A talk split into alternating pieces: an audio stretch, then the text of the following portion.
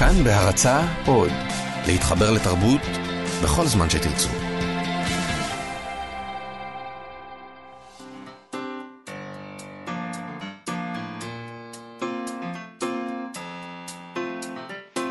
מה שכרוך עם יובל אביבי ומה יעשה לה.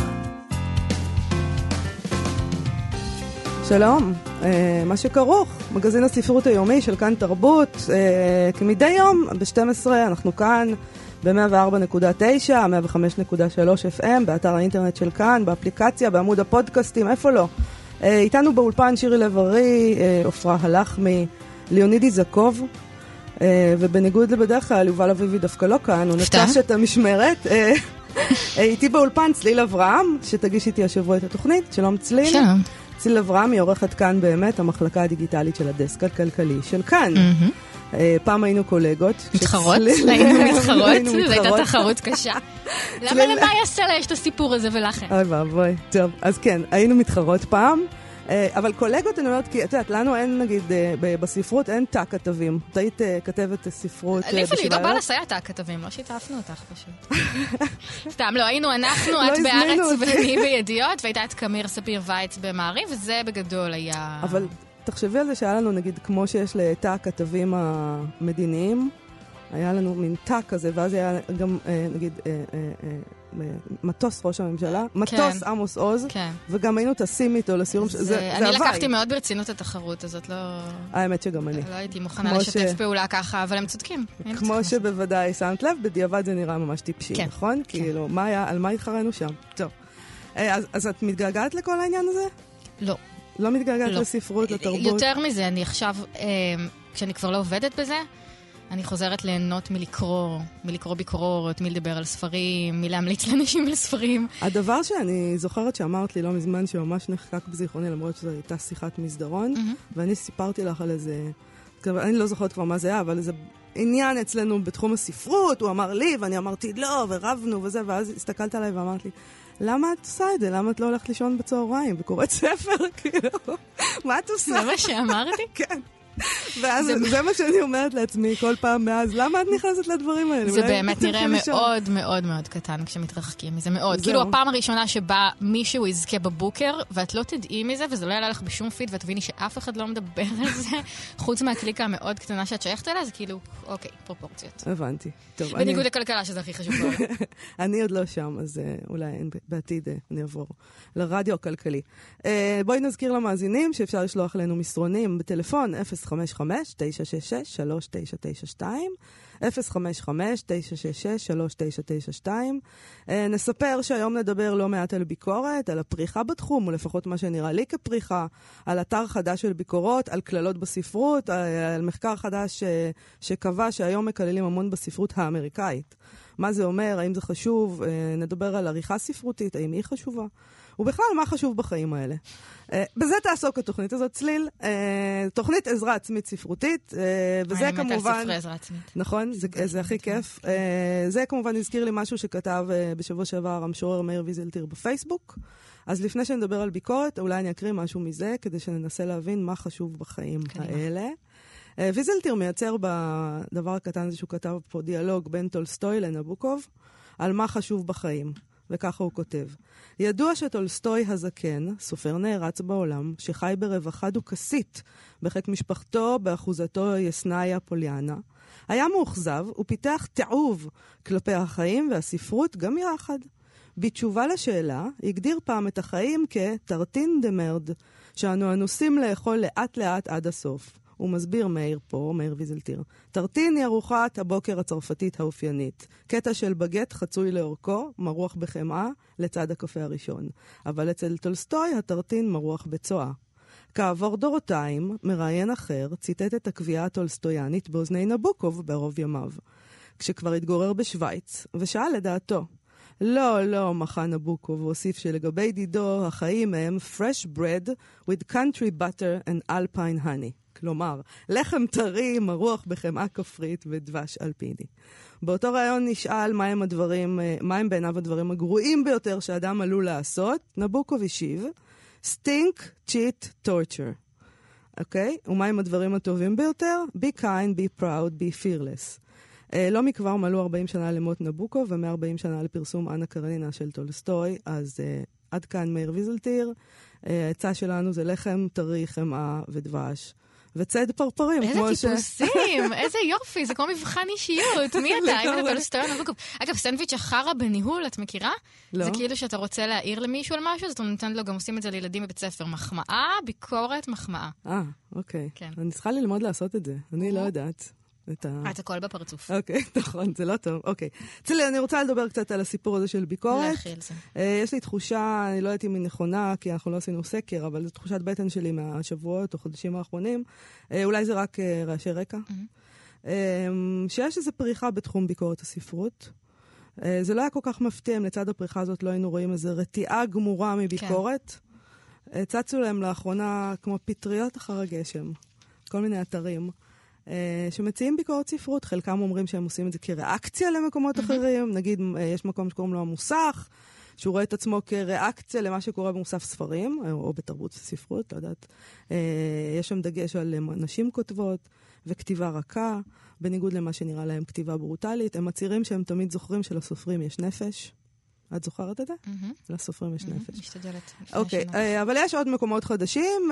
החדש ביותר שאני ראיתי זה אתר בשם החיים עצמם.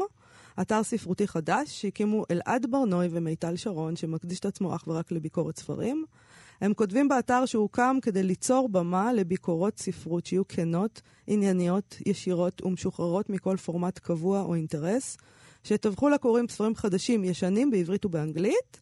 הם כותבים, אנחנו יודעים שתמיד נשים במרכז את הסיפור והדמויות, מבלי לתת לרעש מסביב להפריע. אז אני לא רואה את זה כאילו בהכרח כפריחה, כמו שאת רואה. זאת אומרת, אוקיי. Okay. בתרבות תמיד יש מיינסטרים ויש תגובת נגד, ולפעמים קשה להבין מה מיינסטרים ומה תגובת נגד ומה תגובת נגד לתגובת נגד. ואנחנו חיים בתקופה שבה כל הרעיון הזה של לכתוב ביקורת הוא לא מובן מאליו. לא מובן מאליו שזה בסדר ושזה לגיטימי מבחינה חברתית היום להשתלח במפעל חייו של מישהו על גבי, על גבי דפי העיתון. זה יכול בקלות להיקרא שיימינג למשל. ו- ולהיות משהו שהוא מוקצה מבחינה חברתית. ועולם הספרות הוא במין איזה סוג של דיאלקטיקה, סוג של כאילו דיאלוג מול הדבר הזה. יש את ה... את ה אמ, רוח החדשה של מוסף ספרים, שלא מוותרת על, בעיניי זה סוג של מסורת ספרותית, על הדו-קרב הזה בין, בין סופרים ו, אה, לבין עצמם, ובין מבקרים, ומלחמה על, על הזכות לכסח אחד לשני את הצורה. אה, ויש תגובות נגד של אנשים שאומרים, רגע, בואו בוא לא נהיה חלק מהשיח המתלהם, ובואו נעשה את זה בצורה תרבותית ומכבדת וספרותית. אני לא יודעת מה, מה מהדברים האלה, אני לא בטוחה שזה הדבר היותר, היותר ספרותי לעשות. אה, ואני חושבת שיכול להיות שהמוסך והחיים עצמם הם ה... הם האנטיתזה, או הם התנועת נגד, או, או לכיוון הזה, למרות שיש בהם משהו שהרבה יותר מתיישר עם האופנה אינטלקטואלית היום, שהכל צריך להיות יותר פוליטיקלי קורקט, ויש יותר דברים נחשבים כפוגעניים וכתוקפניים ולא לגיטימיים. אה, אז אולי, אז אני לא יודעת, זאת אומרת, כשהם אומרים הרעש, אולי זה הרעש, זה הרעש, אולי של, מסביב. שהם מתכוונים, כן. כן, כן. Uh, טוב, uh, נשאל עוד מעט את uh, מיטל שרון, נעלה אותה ונשאל אותה על מה ולמה. Uh, אני חושבת שזה מאוד מעניין אצלי לאהבה הזו. האהבה והדחייה מביקורות. הכעס הגדול מביקורות קשות, mm-hmm. שמיד הן נחשבות מרושעות, לא אלגנטיות, מתחשבנות. Uh, כמו שחזינו בתגובה הממש ברוטלית אחרי הביקורת של יהודה ויזן כן. על האקדמיה, כן. ממש, כן. זה פשוט לא יאמן התגובה שלהם. מה גם שאת יודעת, יהודה ויזן הוא עורך כתב עת חק, הוא סופר, משו... הם, הם חזקים הרבה mm-hmm. יותר ממנו, והם כאילו לא עמדו בדבר הזה. הם פשוט, הייתה שם מין קריסה והשתוללות. זה כאילו, מה יש לכם? כואב ומכעיס. אז זה כאב להם מאוד כנראה, אה, אולי זה אומר שהוא גם קצת צדק. אה, אה, מצד שני, העובדה שקמים אתרים עם ביקורות כפטריות אחר הגשם, היה לי פעם חבר שאסף פטריות, פה, mm-hmm. רוסי, mm-hmm. שהיה נוסע פה עם אבא שלו, כנראה אחרי הגשם, לאסוף פטריות ביער בן שמן. זה מאוד, מצחן בעיניי, פתאום הפך להיות ממשי. ש... אנשים אוספים פטריות. שהוא הלך אחרי הגשם, כאילו, ליטרלי אחרי הגשם. זה באמת קורה הדבר הזה. אה, צריך הרבה ידע, לא אחרת מתים, כאילו אחרת אוספים. הוא טען שהם יודעים בדיוק מה, כן. מה צריך. רוסים יודעים דברים כאלה. אה, אוקיי, אה, אנשים אולי הבינו, אה, וזו, וזה מה שאני חושבת על זה שיש פריחה אולי, אם יש באמת פריחה, אנשים אולי הבינו שאי אפשר בלי השיח, mm-hmm. השיח הזה על ספרות, ובלי התייחסות לספרים. זאת אומרת, חבל, מה זה אי אפשר? אפשר הכל, אבל אז, אז מה יש? אה, שיח זאת כבר מילה בלתי נסבלת, אז בואו נדבר על זה כעל שיחה. צריך שתהיה כן. שיחה. כן. אז יש את, למשל את פנדה קוראת ספרים של חיים פסח, שזה קורה באינדי בוק, שם יש לו את המגזין הזה שהוא פתח, ויש את תודות, ויש את המוסך, ויש את החיים עצמם. ואולי הריבוי הזה וההתנגדות לדבר עצמו קשורים uh, לדבר הזה שהעורך הוותיק חיים פסח כותב עליו אצלו בפנדה, ואני רוצה להקריא. Mm-hmm. כלומר, הוא מנסה לנתח את הסיטואציה כאן. כאילו הוא מסביר למה הוא הקים את פנדה? זה ה... אה, באיזשהו אופן זה ההסבר שלו, כנראה, okay. אוקיי. כן? והוא מסביר מה מצב הביקורת כיום. Mm-hmm. לקהילייה הספרותית אין אבא, אני לא אקריא את הכל כי זה מאוד ארוך. קובעי הטעם המובהקים האחרונים שאני זוכר באירופה היו ברנר פיבו בצרפת ומרסל רייך רניצקי בגרמניה.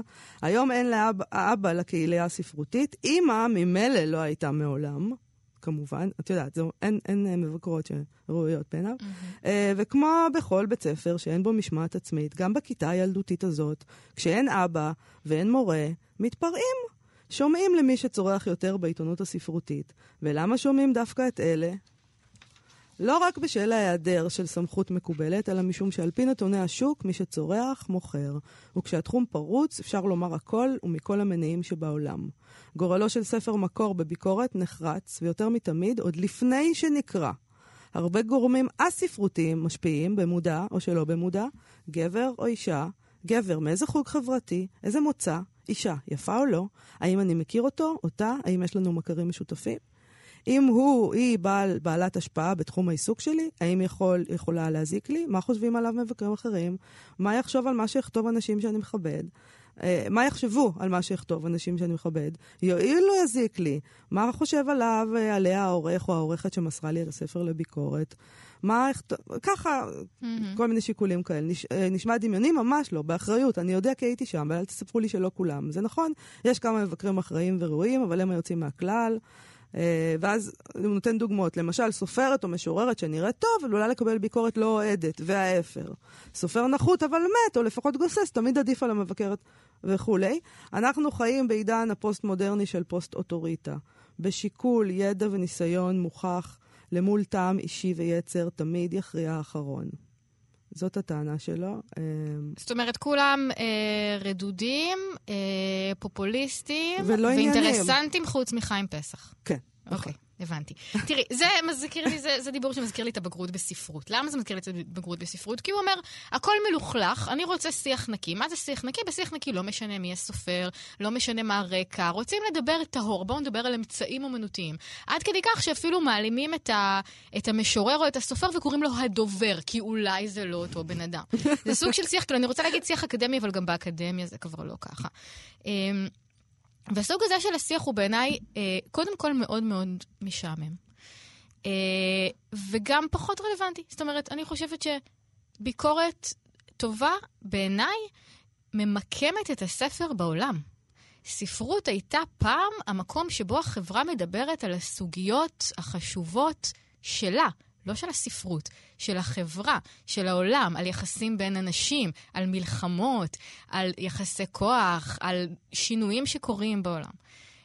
ואם אנחנו רוצים לחזור לדבר רק על הספרות הטהורה, טהורה, טהורה, בלי שום דבר מסביב ובלי כל הרעש מסביב, לא יודעת, בעיניי זה שיח הרבה, שרלוונטי לקהל הרבה פחות גדול, שהוא מאוד מצמצם, שהוא מאוד לא מעניין, וגם Uh, אני לא חושבת שהוא צודק לגבי הביקורות המרושעות. אני מאוד אוהבת ביקורות מרושעות. אני גם לא חושבת, נורא קל להגיד, אה, זה עידן של היום שכולם רוצים הרבה קוראים, ומי שיהיה יותר רשאי יקבל יותר קוראים.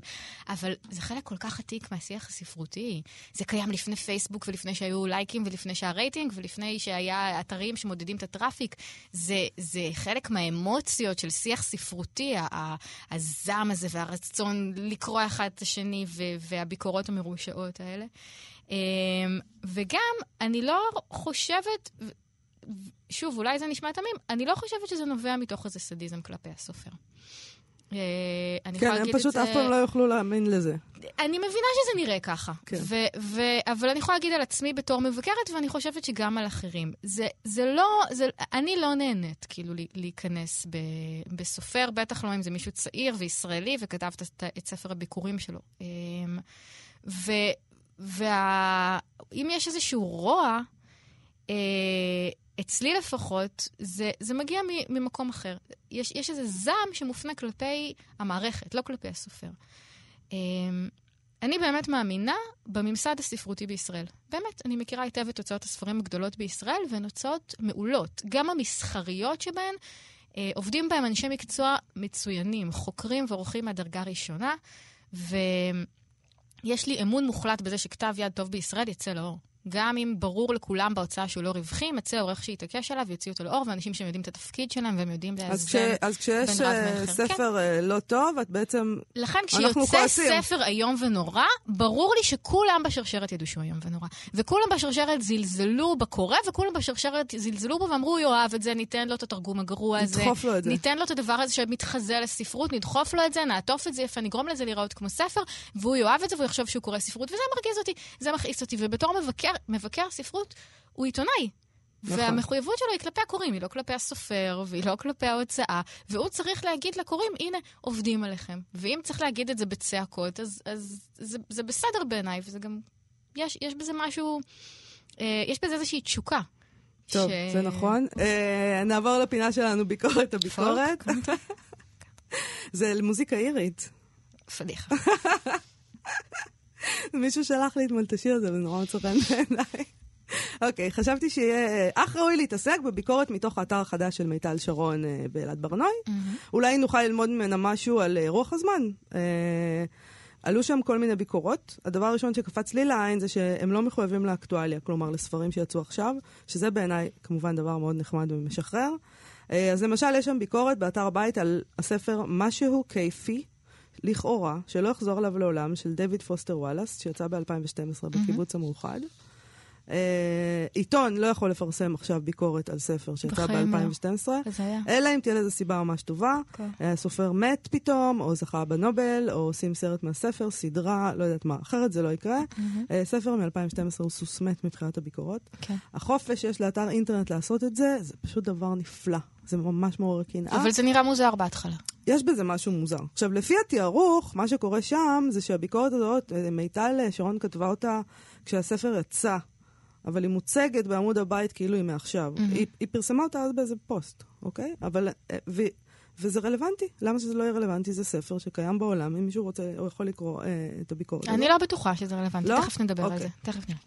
אז אולי תקריא לנו טיפה מהביקורת, כן. שנבין את רוח הביקורת. העניין עם דויד פוסטר וואלאס, כותבת מיטל, שהוא אני.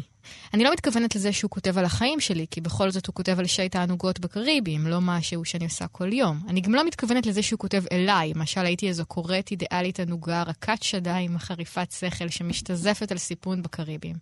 לא, אני מתכוונת לזה שהוא-הוא, דויד גופה. גופה, ככה אומרים? גופה. הוא, הוא אני. כן. אני מדלגת קצת, אני אקריא את הסיום של זה, שהוא באמת מאוד... Uh, אה, פרש, אני לא רכושנית כלפי החברים שלי, אז אני מספרת. משהו כיפי לכאורה שלא אחזור עליו לעולם הוא הספר הכי מצחיק שקראתי הרבה הרבה זמן. משהו כיפי לכאורה שלא אחזור עליו לעולם הוא הסקפיזם האלגנטי ביותר שפגשתי זה זמן מה. משהו כיפי לכאורה שלא אחזור עליו לעולם הוא הדיווח המדויק ביותר שקראתי אי פעם על חוויה תיירותית. משהו כיפי לכאורה שלא אחזור עליו לעולם הוא אחד הספרים האחרונים בעולם שהייתי לוקחת איתי לאי בודד. משהו כיפי לכאורה שלא אחזור עליו לעולם נכתב על ידי חבר שלי, דויד פוסטר וואלאס. טוב, עכשיו תראי צליל, uh, כשהדבר הזה פורסם בבלוג ההוא, uh, זאת אומרת, אז קראו לדבר הזה פוסט, לא mm-hmm. קראו לזה ביקורת ספרות, אוקיי? ולפוסט יש חוקים אחרים מלביקורת. כן. אני, אני כנראה נציגת העולם הישן פה. Uh, החוקים של הפוסט הם כמובן חוקים יותר כיפים. Uh, אני טועה לגבי הדבר הזה שנקרא ביקורת, כי אחת התגובות שם ראיתי בפוסט הקודם, היא של מישהי שכותבת שהיא אוהבת ביקורת ספרות, שהיא מבינה מה כתוב בהן. זאת אומרת, היא אהבה את הפוסט הזה, היא אהבה את הביקורת הזאת. אז, uh, יכול, אז אפשר לשאול את השאלה, האם אנחנו צריכים לחשוב מחדש על איך כותבים ביקורת גם בעיתון? אני מאוד מתחברת לזה שהיא צריכה להבין. כן? למי היא מיועדת? כן, אם ראוי כן, שביקורת כן. שנכתבת בבלוג תהיה שונה מכזאת שנכתבת בעיתון, אולי אנחנו יכולים לכתוב ככה גם בעיתון? Mm-hmm. Uh, וכמובן שלנצח תישאל שאלת האני, שבעיתון אתה תמיד שואל אותה, כן, או לפחות בעיתון הארץ אתה תמיד שואל אותה. זה עניין של אסכולות, לא, זה... Uh, כמה, כמה אפשר לכתוב אני? עכשיו, בביקורת הזאת של מיטל שרון יש הרבה מאוד אני, אוקיי? האם אני יכולה לכתוב ביקורת במוסף ספרים של הארץ, שבה אני אכתוב באיזה תנוחה קראתי את הספר? לאיזו תקופה בחיים הגיע הספר הזה? האם התיידדתי עם הסופר או רציתי לשכב איתו? אני קצת מקנאה ב... אני מציעה שבסוף כל ביקורת, מאיה, תכתבי, רציתי לשכב עם הסופר, כן, כן או לא? לא? שיהיה רובריקה כזאת. לא, אבל באמת, את כותבת אני בביקורות? מעט. אני חושבת שמאוד שאלת מעט- פעם מישהו אם לכתוב או לא, לא? לא, אז זו החלטה שלי, אני לא החלטה שאלתי. שלך. אבל אני יכולה לכתוב, זאת אומרת, כן. אם- זה היה בפורם... זאת אומרת, ברגע שתגידי לי, בואי, יש לנו כאן בלוג, תכתבי, מיד אני אכתוב אני. אני קיבלתי חינוך אה, נוקשה ושמרני ממאיה בקר, עורכת מדור הספרות אה, של ידיעות, אוקיי. שאתה צריך להיות מישהו כדי לכתוב אני. בוא תעשה כמה דברים בחיים שלך, תצבור איזה קהל שמכיר אותך, ואז תתחיל לדבר על אז עצמך. לי פעם איזה עורכת העירה בהארץ, אה, יהושע קנז אמר לנו שככה לא כותבים, כי כתבתי איזה אני, כזה, קנז אמר שלא כותבים ככה. אמרתי, טוב, קנז אמר, מה אני יכולה להגיד? היית שם כאילו, בתקופת קנס? לא, היא הייתה שם בתקופת. קנז, והוא לימד אותה, וזהו. העבירה את המסר הלאה, אז כאילו, את יודעת. תראי, אני חושבת שהעניין הזה של הזמן שעובר הוא... זה יכול להפוך את הביקורת ליותר רלוונטית או לפחות רלוונטית. כי אה, מצד אחד, ספר... ביקורות ספרות היום נכתבות נורא נורא בחיפזון. אנחנו צריכים להספיק לדדליין, מבקרים לפעמים כותבים את הביקורת איך שהם מסיימים, ממש איך שהם מסיימים את הספר. וזה לדעתי יכול לפגוע בביקורת. אה, אני חושבת ש... אליס מונרו למשל, אהובת המבקרים, אני חושבת שאם היו כותבים את הביקורות עליה שלושה חודשים אחרי שקראו את הספר, הן היו נראות אחרת. אני חושבת שהם עושים עליך רושם אדיר בהתחלה, ואחר כך זה דוהה מהר מאוד. אה, מצד שני, זה יכול לרכך את ההייפ. זאת אומרת, מעניין אותי, מיטל, ותכף נשאל אותה, מתי היא כתבה את זה וכמה זמן עבר בין הקריאה לכתיבה. כי באמת על הספר הזה היה הייפ משוגע, ואני לא יודעת אם היום זה יראה אותו דבר. קראנו כמה דברים שלו מאז, של פוסטר וואלאס, וראינו את הקסם הזה בפעולה עוד כמה פעמים. אה, ויכול להיות שההייפ המשוגע שהיה סביב, זה ב-2012 נראה היום קצת אולי מוגזם. לא, זה, זה, זה גם אולי עניין של גיל. כלומר, תחשבי, אם היית כותבת ביקורת, זה אפילו לא עניין של מתי הספר יצא. אם הייתי כותבת ביקורת ספרות, כשהייתי בת 17, מהמם. על הנרי מילר, שאז פשוט התעלפתי מהדבר הזה, היא הייתה נראית אחרת מאיך שהייתי כותבת אותה היום. מקונספט אז- ילדים בני 17 כותבים על הנרי מילר. באמת, אז אני פשוט כן. הייתי ב... וואו. כן. עכשיו היום, אני גם היום מאוד אוהבת אותו, אבל בוודאי שהייתי כותבת את זה אחרת. אתה, אתה פשוט רואה את הדברים אחרת, אז אולי אנחנו פשוט נשאל את כן, אה, בואי פשוט נשאל אותה. ש... מיטל שרון על הקו? שלום מיטל שרון. שלום. אהלן. מיטל, אה, סופרת בפני עצמך, הקמתי עם אלעד בר אה, נוי אתר חדש ביקור, אה, לביקורת בשם החיים עצמם, ואת מדברת איתנו מאי שם, אז תודה לך על זה. תודה. מה- למה הקמת את האתר הזה מיטל בעצם?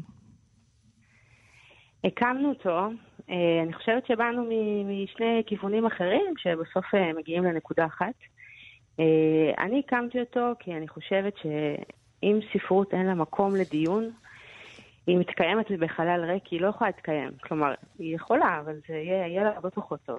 אה, ספרים צריכים שידברו עליהם, כמו שמוזיקה צריכה שידברו, כמו שטלוויזיה צריכה שידברו עליה. אם, אם אין את השיח הזה, את השיחה, אז, אה, אז בעצם, לא יודעת, אז למה? אבל את אני אומרת את הרגשת, זה בתור סופרת. את הרגשת שפה אם- ב- אין, אין, אין מספיק מקומות לדבר על, על ספרים? הרגשתי שא', המקום הוא מוגבל, זה מדובר ב- במקומות ש, שהם מסחריים, והמקום הוא תמיד מוגבל, כי ספרות היא לא מביאה אותו רייטינג כמו, כמו אה, לא יודעת, מוזיקה, מהמם. וכי אם זה באתר, ואם זה בעיתון, אז המקום הוא מוגבל, כי המקום הוא מוגבל אה, בעיתון, מטבע הדברים. כן. אז אני הרגשתי שצריך לעודד יותר שיחה, ואני חושבת שאלעד בא ממקום אחר, הוא מחפש ביקורות מסוג אחר, הוא מחפש ביקורות שבהם הקורא נמצא במרכז. הוא מחפש מקום שבו אה, אפשר אה, אה, להגיד, זה הספר, זה מה שיש בו, לעשות איזה תיאום ציפיות עם הספר, ו- ולתת לקורא להחליט מה, מה הוא חושב, מה הוא רוצה, האם הוא רוצה לקרוא את זה, לא רוצה לקרוא את זה. מה זה אומר אבל? מה. זאת אומרת? אז זאת אומרת, מה שאלעד חושב זה שאתה כותב על ספר, אתה רק מספר מה יש בו, אבל אתה לא מבקר אותו בעצם? לא, לא, לא, לא, לא, לא, לא אמרתי את זה. אמרתי שאתה, תיאום ציפיות זה לא רק לספר מה יש בו, אלא גם, אלא באופן הרבה יותר רחב לספר מה יש בו, איך הוא כתוב, Mm. למה הוא כתוב, באיזה עולם הוא כתוב, איך חוויית, העולם חוויית הקריאה, אבל לא פרשנות. זה מה, שאת, זה מה שהוא בעצם מציע. לא. גם לא, אני, אוקיי.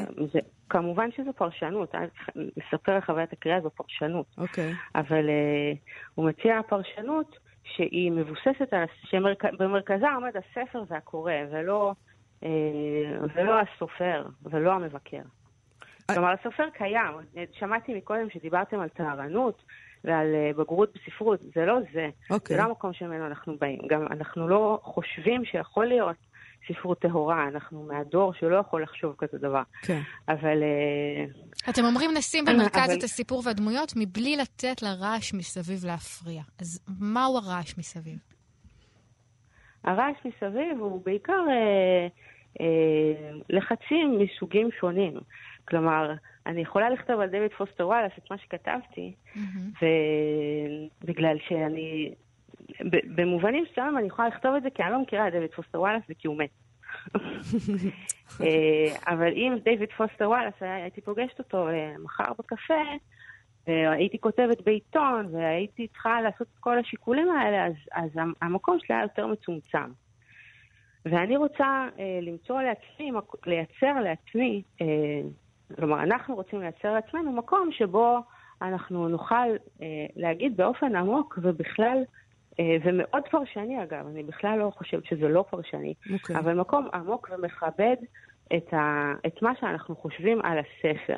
לדבר על הסופר ולדבר על איפה הוא בא ולדבר על לאן הוא הולך, לדבר על הספרים הקודמים שלו ולדבר על הז'אנר ואיפה הוא נמצא בז'אנר ולדבר. על כל העולמות שמשיקים לספר, אבל מתוך מחשבה שמה שנמצא במרכז הוא המפגש בין הספר לקורא. שאחת הקורות האלה היא המבקרת, אבל יש עוד. זאת אומרת, לא המפגש בין הסופר לסופרים אחרים, לקליקה ספרותית אחרת, להוצאת ספרים אחרת, נכון. לתנועה אינטלקטואלית נכון. כזאת או אחרת. מיטל, okay. אוקיי. את, נכון. אני מבינה שאנחנו מדברים איתך עכשיו, את נמצאת בפריז, ואת... אה, בלונדון? בלונדון, אוקיי. דומה, אה, דומה, דומות סך כן, הכל, כן. מה... פריז, לונדון, אירופה הקלאסית. בכל אופן, אני מבינה שאת שם, את חיה שם, נכון? כלומר, כל הדבר הזה את עושה כשאת שם. וזה דבר מאוד מאוד אה, מעניין. כן. קודם כל, האפשרות אה, לא לחיות פה ולהיות חלק מהתרבות פה, זה, זה, זה קונץ מעניין דווקא. תודה לך, אינטרנט. לגמרי. לא, אבל, אבל זאת שאלה, זאת אומרת, האם אפשר להיות חלק מהשיח ומהתרבות כאן כשאת לא חיה כאן? זה משהו שהרהרת פה? אה, תראה, אני חושבת ש...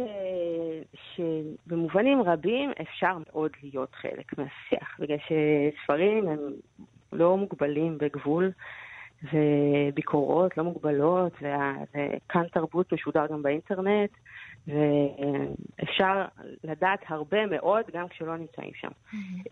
זאת אומרת, בישראל. אה, וחוץ מזה, אני חושבת שזה שלא נמצאים גם קצת אה, מאפשר איזה חופש, איזה מרחק שאפשר להתבונן ממנו על הדברים. כי לא תפגשי בקפה אה, את הסופרים בדיוק, כי אני לא אפגוש בקפה. כן.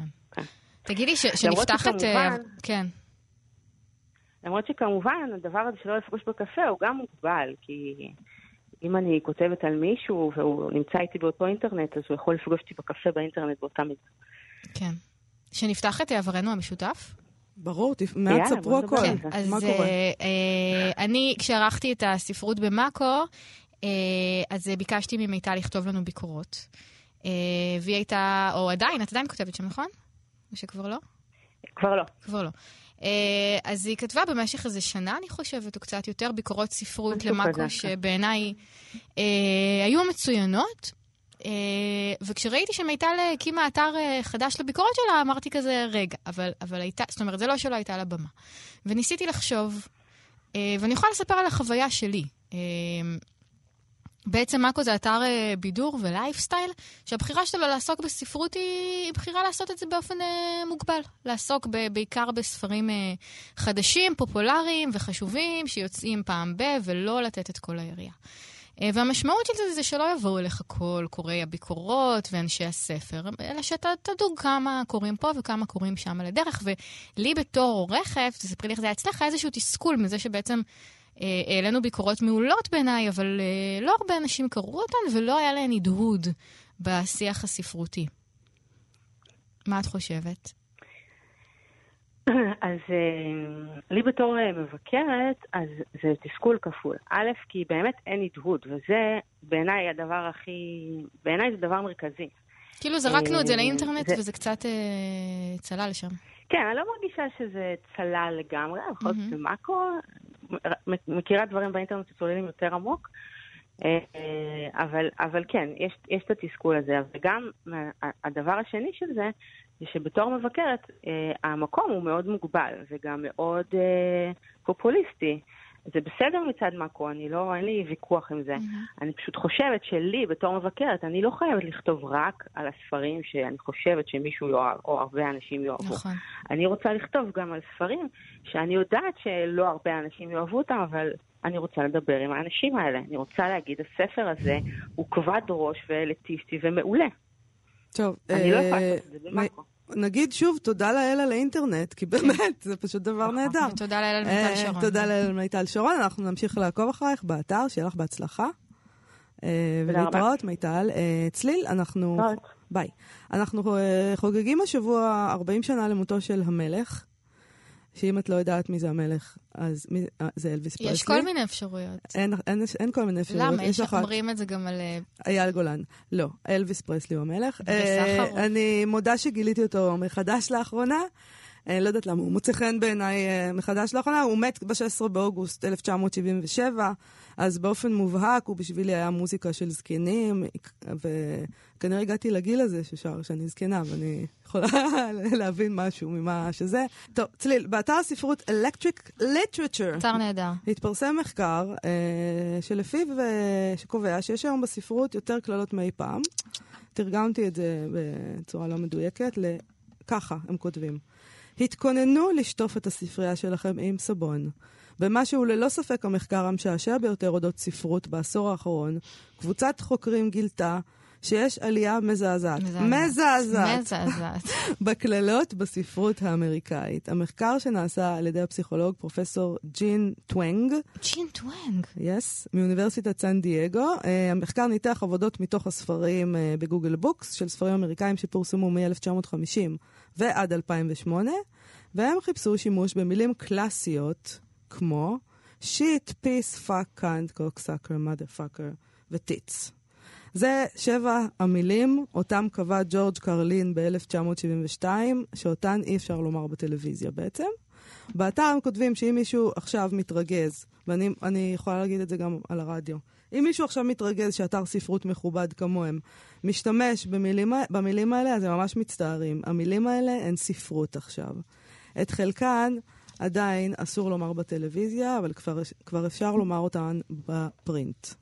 תוצאות המחקר מראות שלספרים שפורסמו בין 2005 ל-2008 יש סיכוי של פי 28 שיכללו מילות קללה מאלה שפורסמו אה, בימים הנאותים של שנות ה-50.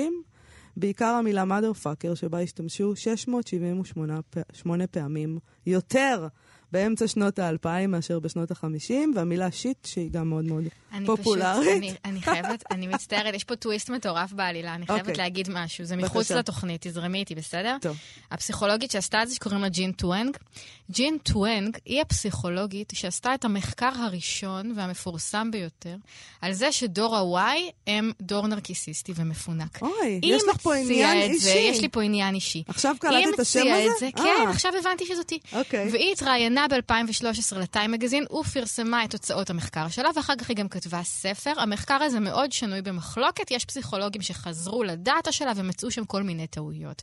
אני לא יודעת מי צודק. אבל כל האמונה הזאת שצעירים היום הם יותר אנוכיים ויותר מפונקים ויותר נרקיסיסטים מההורים שלהם, זה היא. היא המציאה. היא התחילה את זה, היא המציאה את זה, היא התעשרה מזה. איך צליל נראית עכשיו. ועכשיו, רגע, אבל תראי, יש, יש קשר כאילו. אוקיי. Okay. היא ממשיכה עם ה... המחקר מציע לשים לב, הנה, אני אמשיך את כן. מה שאת זה, שהעלייה הדרמטית אה, מקבילה לעליית הפוקוס על האינדיבידואליזם והביטוי העצמי. בדיוק, הולך ופוחת הדור. אה, בדיוק, היא באה להשמיץ. אנחנו אגואיסטים.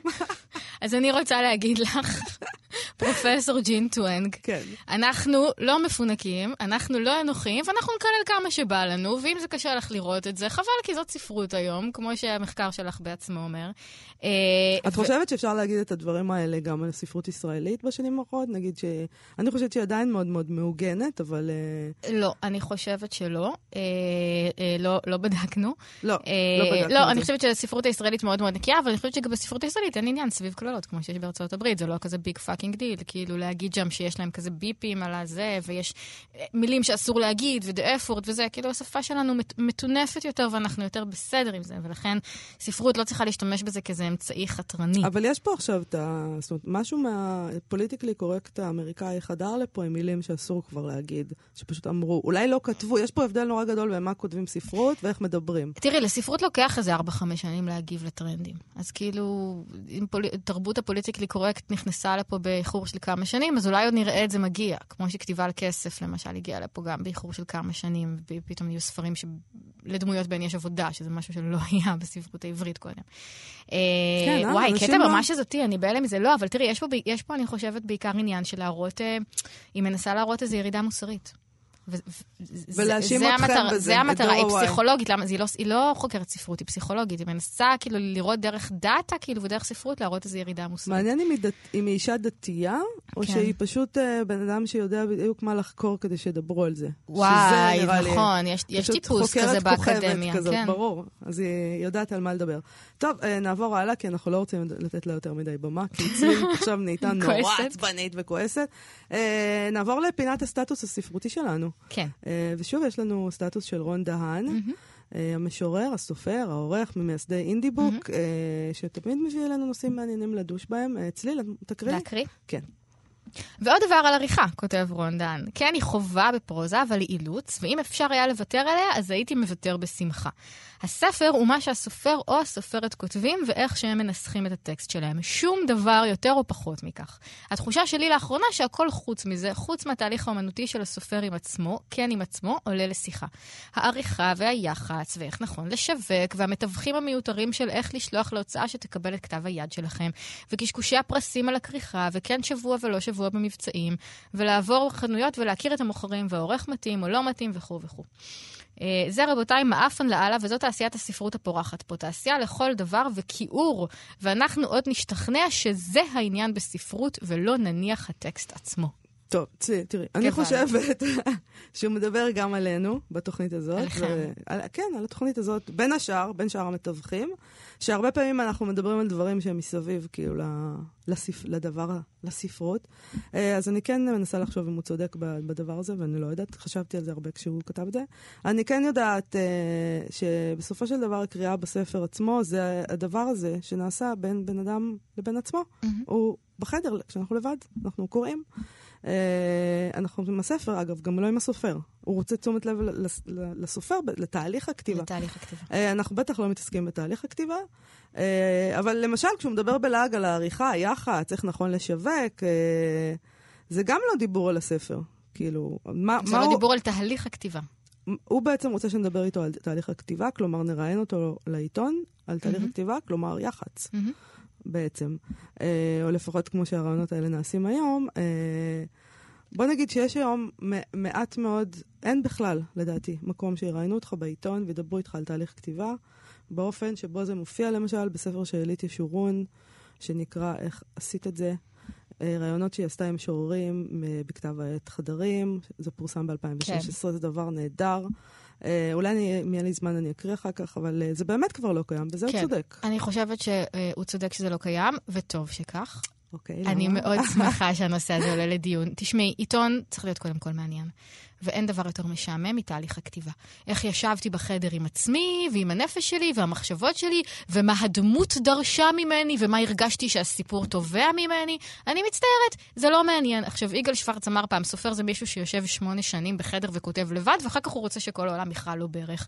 אני מבינה שישבת לבד בחדר העבודה, וקראו לך שם המון דברים עם עצמך, וזה היה נורא קשה, ואתה רוצה נורא שכולנו נשמע על זה, אבל אני מצטערת, אדוני, זאת העבודה שלך.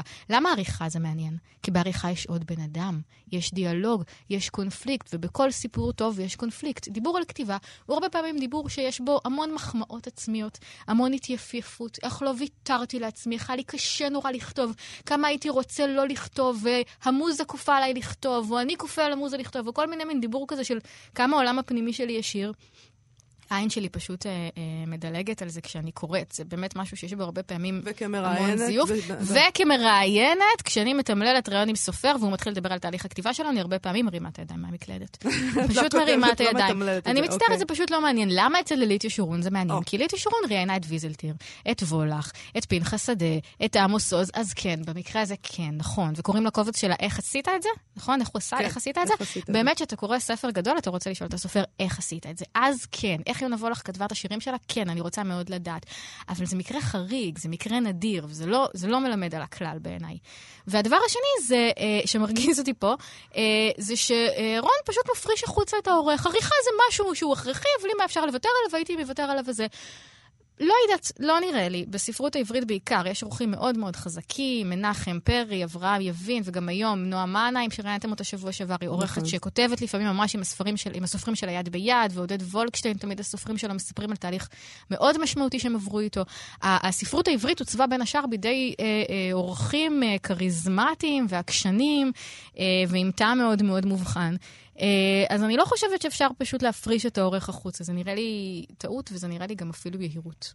אה, אני, אני לא יודעת אם הוא רוצה להפריש את העורך, אם זה בעצם מה שהוא אומר. אני חושבת שהוא הוא מבכה את העובדה שבסופו של דבר לא מדברים על ספרות פרופר, מה שזה לא יהיה.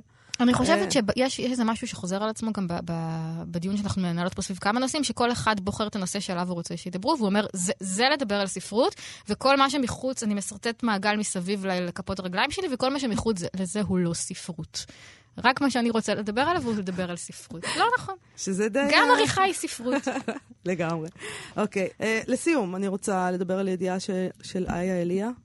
איה אליה. אוקיי, איה אליה. איזה, הם חשבו ההורים שלה עד הסוף, כאילו? כן, כשהם- אני חושבת שזה נהד- אני חושבת שזה נהדר. זה נהדר, אבל זה כן. קצת קשה. אוקיי, היא היא פרסמה בשבעה לילות אה, של ידיעות אחרונות אה, ידיעה, היא כותבת על הערה שהעירה אלית ישורון בשולי ראיון עם נורית זרחי, שהראיון פורסם בכתב עת המוסך.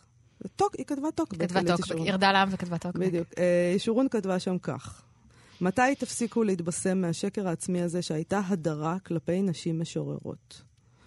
ריקי כהן, שכתבה את הריאיון עם אה, זרחי, שיתפה אצלה בפייסבוק את ההערה הזאת כמובן, אה, ומסתב... ו- וזה גם כמובן, עוד כמובן זה שזה הפך לדיון מאוד משתולל, אה, השתוללות קשה על אלית ישורון כמובן, ואז איה הלכה אל אלית ישורון אה, לשמוע ממנה עוד.